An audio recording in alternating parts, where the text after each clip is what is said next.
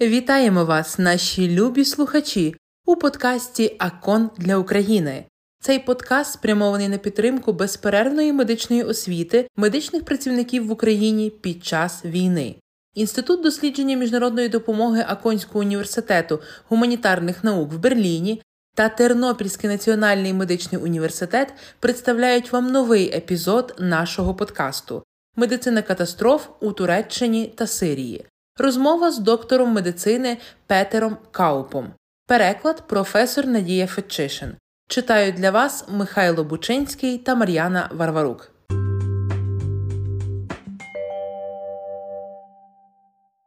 Ми пропонуємо в подкасті всю клінічну інформацію щодо запропонованої теми.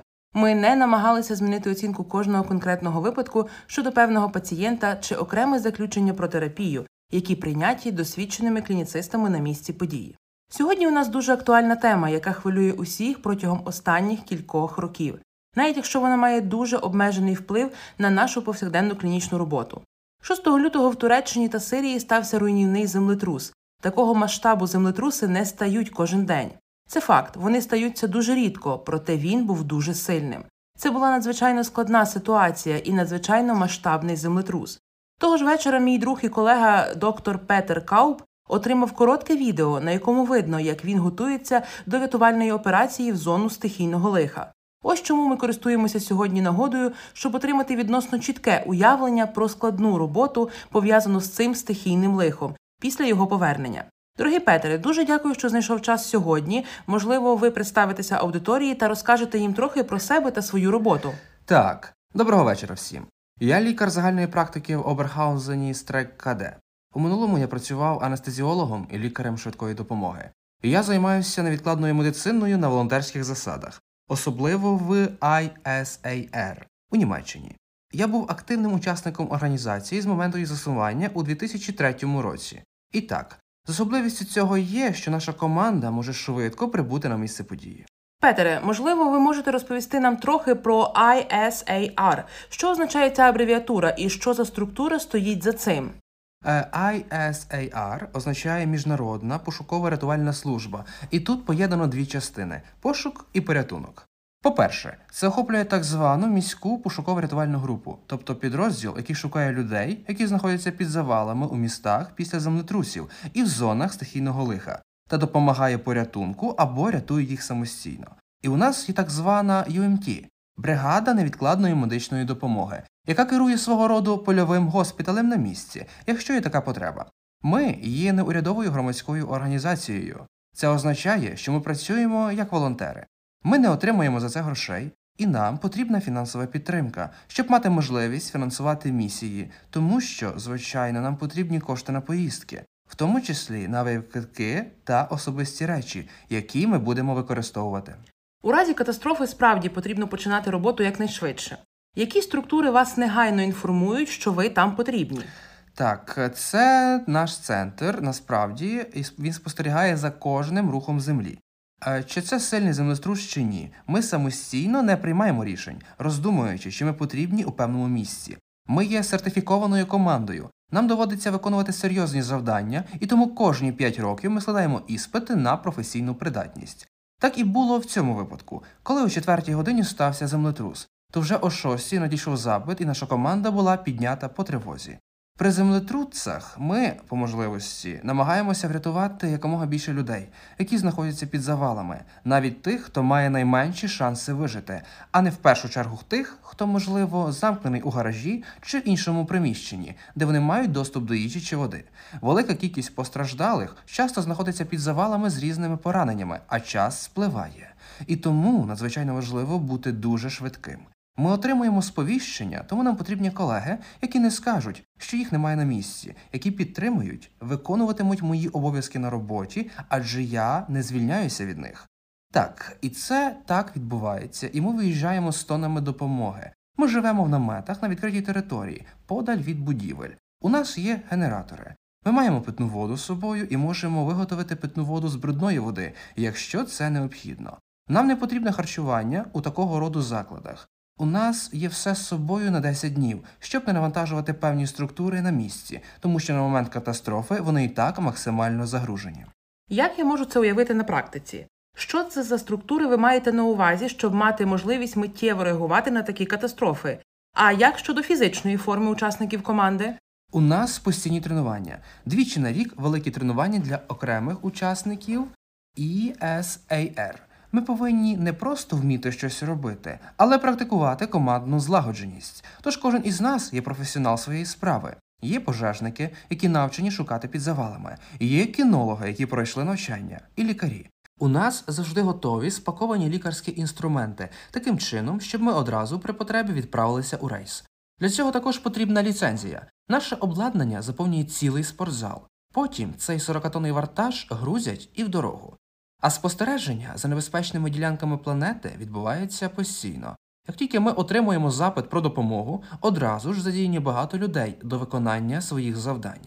Згодом нас відвозять в аеропорт, часто разом з волонтерами з пожежної бригади Дуїсбурга, і залежно від того, звідки ми вилітаємо. Дуже часто під час таких катастроф не з кожного аеропорту є потрібна точка і літак. Адже ми намагаємося в найкоротший термін дістатися потрібного місця, тому часто можемо вилітати чи з Франкфурта, чи з Кельна, чи з Бона. І тоді задіяні багато людей, щоб допомогти нам вчасно прибути на місце події. Ви стартували вночі. Скільки чоловік налічувала ваша команда? Як це можна собі уявити? Нас було 43 учасники в міжнародній пошуковій рятувальній службі і декілька представників преси. Згодом ви прибули у Туреччину одразу ж прямісінько в зону стихійного лиха. Яким чином ділили вашу команду на місці? Адже все не так просто відбувається, коли, до прикладу, ти йдеш і бачиш, що тут є щось робити, як все з координацією на місці. Точно, є певні структури. Нас запрошують і скеровують, і ми проходимо через ООН. На місці є певна координаційна група, яка, так би мовити, розподіляє сектори, до роботи в яких залучені команди. В принципі, це відбувається так. Двоє фахівців з нашої команди входять в координаційну групу на місці, які ще в аеропорту мають завдання контролювати все необхідне для нашої роботи, щоб згодом якомога швидше розгорнути табір. Особисто я тоді дуже здивувався, але вже мав інформацію, що в Туреччині лише минулого року створили ESAR, тобто Міжнародну пошукову рятувальну службу. І що виявилось, коли ми прибули, то вони фактично вже все підготували на місці. Вантажівка, автобус для нас, повна інформація про місця і знову і зону пошкодження і так далі. І це все було дуже швидко. Якщо враховувати, що виклик тривоги був у 18-й, то вже наступного дня о 18-й за місцевим часом ми могли рятувати постраждалих. Гаразд, як це працює на практиці? Ви знаходились у, як я пам'ятаю, маленькому містечку, у якому живе близько 100 тисяч жителів. Так, у Керехані.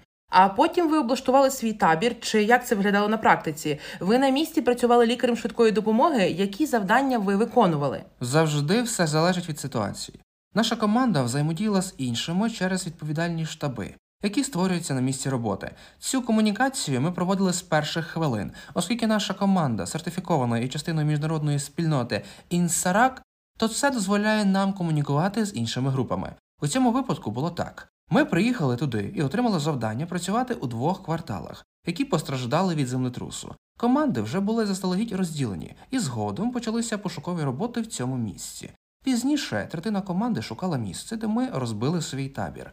Уявіть собі, ми спали, звичайно, в наметах, щоб у разі повторного поштовху на голову впав лише стовп, а не цілий будинок. Звичайно, ми повинні знати місце, щоб не перебувати неподалік великої будівлі, яка би могла поховати під собою наш табір при повторних поштовхах. Тому, якщо ви нас бачили по телевізору, то так і було ночували будь-де. Як лікарі, ми знаємо, що відпочити найкраще лежати. Наш мозок ніколи не спить, тому не можна сказати, що ми відпочивали достатньо. Але принаймні ми проступали до роботи зранку в бадьорому стані. Перша бригада працювала до другої години ночі. Ми працювали паралельно двома командами. Перша команда до другої години ночі, потім поверталася в табір о восьмій ранку, змінювала другу команду. Розбирали завали за завалами круглодобово. Кожні вісім годин одна команда змінювала іншу. Були і денна зміна, і нічна, допоки наші собаки реагували, що під завалами могли бути живі люди. Ми справді час від часу бачили собак по телевізору. Ваша команда і справді технічно забезпечена, фізично підготовлена і вправна, добре екіпірована, навчена. Але в таких ситуаціях собаки є добрими помічниками, адже вони чітко вказували напрямок. Мабуть, порятунок є справжнім викликом.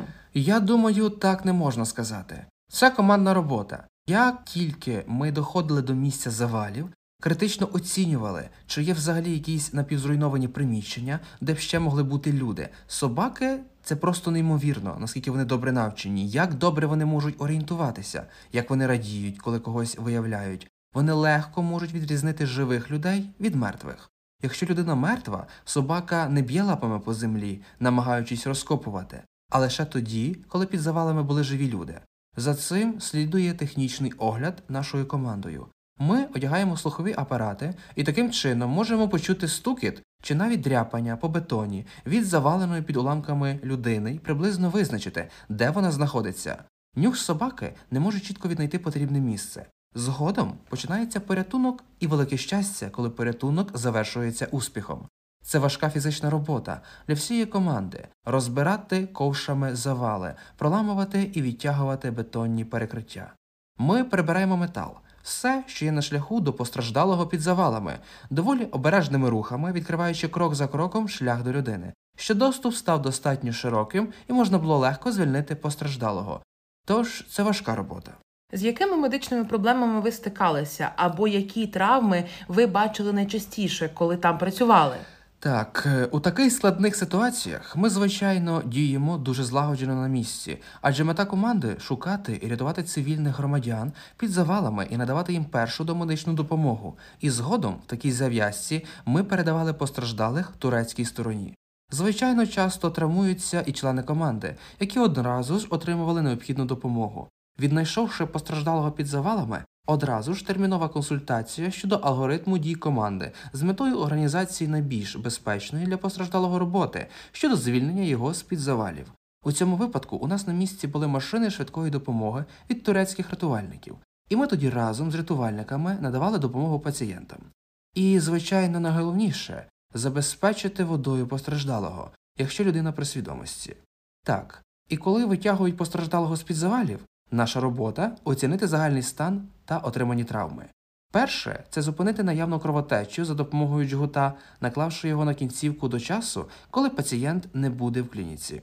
Переохолодження, звичайно, важливе, але в даному випадку це не було настільки важливо, адже під завалами було достатньо тепло. Ми навіть цього не очікували. Ще нам доводиться робити ампутацію кінцівок.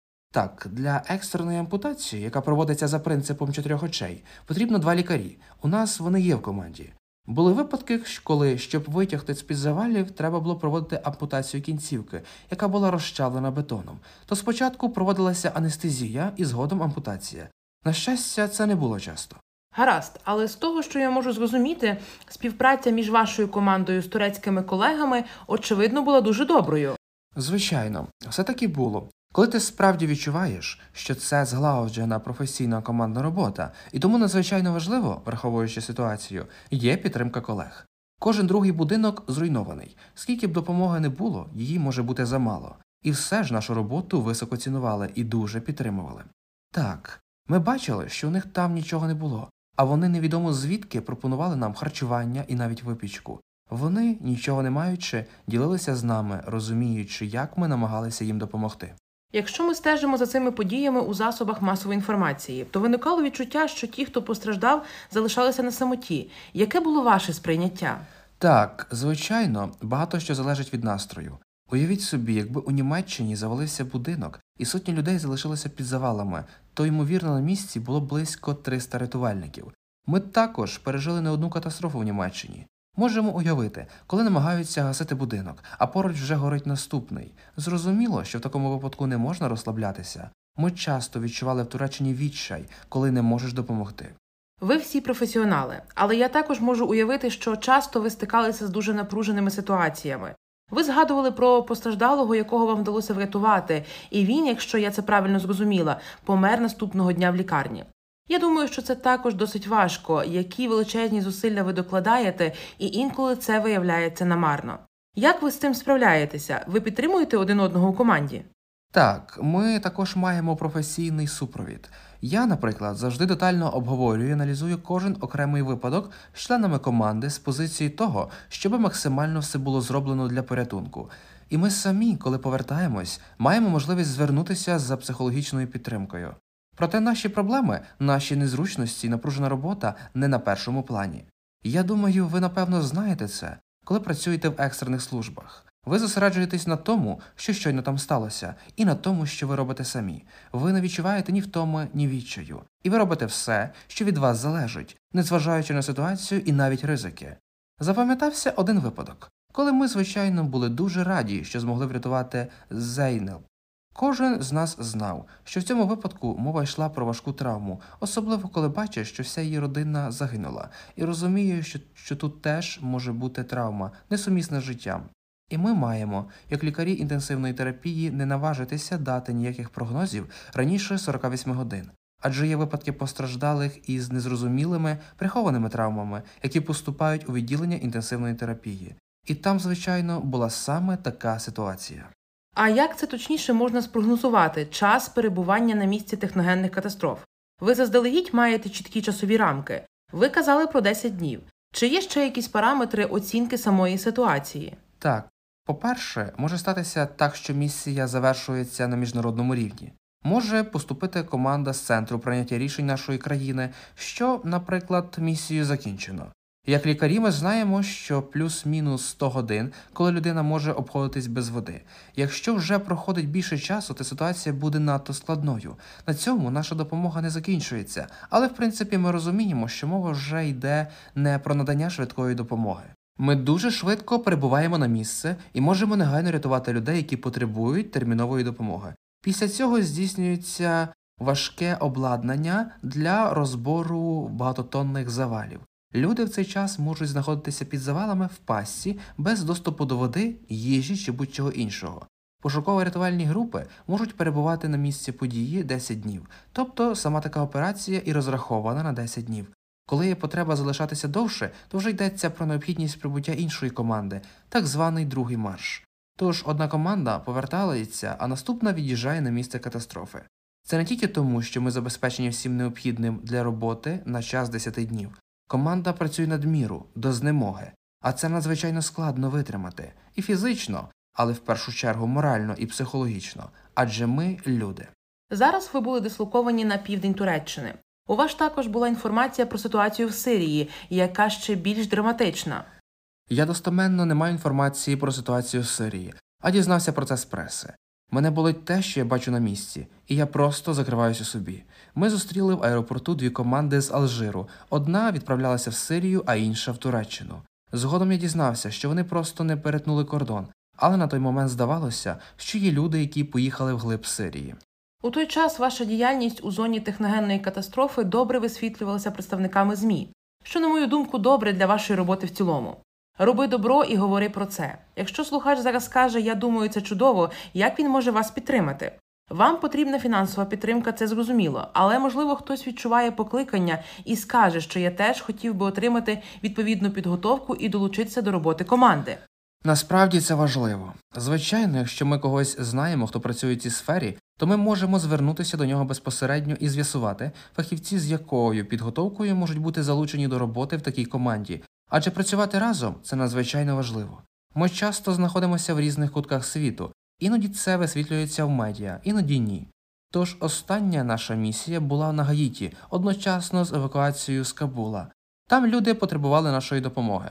Про це було дуже мало повідомлень. Звичайно, без фінансових пожертвувань для нашої організації ми не змогли б заплатити за літак, і ми б не мали змоги виїхати туди. Якщо б ви хотіли попрацювати з нами, зацікавлені в участі у роботі команди, ви можете зв'язатися з нами за допомогою нашої електронної адреси. І так, ми фактично запрошуємо на співбесіду всіх, хто має бажання працювати в команді відповідно до своєї фахової підготовки. І тоді, коли ви станете членом команди, будете задіяні у груповій підготовці, у згладженій роботі, тоді ви чіткіше розумітимете, що насправді робить наша команда. Ми раді кожному, хто хоче і може долучитися до нас. Я думаю, нам слід звернутися до вашої інтернет-сторінки, яка описує історію та діяльність міжнародної пошуково-рятувальної служби. І я не дивилася, але впевнена, що там також є посилання на інформацію щодо фінансової підтримки вашої організації. 100%. І це досить просто. Чудово, Петере, велике спасибі за час, який ви приділили нам. Для мене це було дуже захоплююче, і я справді дечому навчилася. Сподіваюся, що це отримує належну оцінку від наших слухачів. І перш за все, я б хотіла сказати вам велике спасибі, і ми безумовно скоро побачимося у іншій ситуації. І я також хотів би подякувати вам, тому що, як ви сказали, ми повинні говорити про хороше. І це також допомагає пережити травми від техногенних катастроф. Тож дякую вам ще раз, дякую за підтримку. Це справді цінно. Отже, на сьогодні все. Ми сподіваємося, що вам сподобалася ця інформація і наш подкаст, і ви змогли взяти для себе щось нове для щоденної клінічної практики. Ми будемо чекати на ваші запитання та на ваш зворотній зв'язок. До побачення, бережіть себе та будьте здоровими!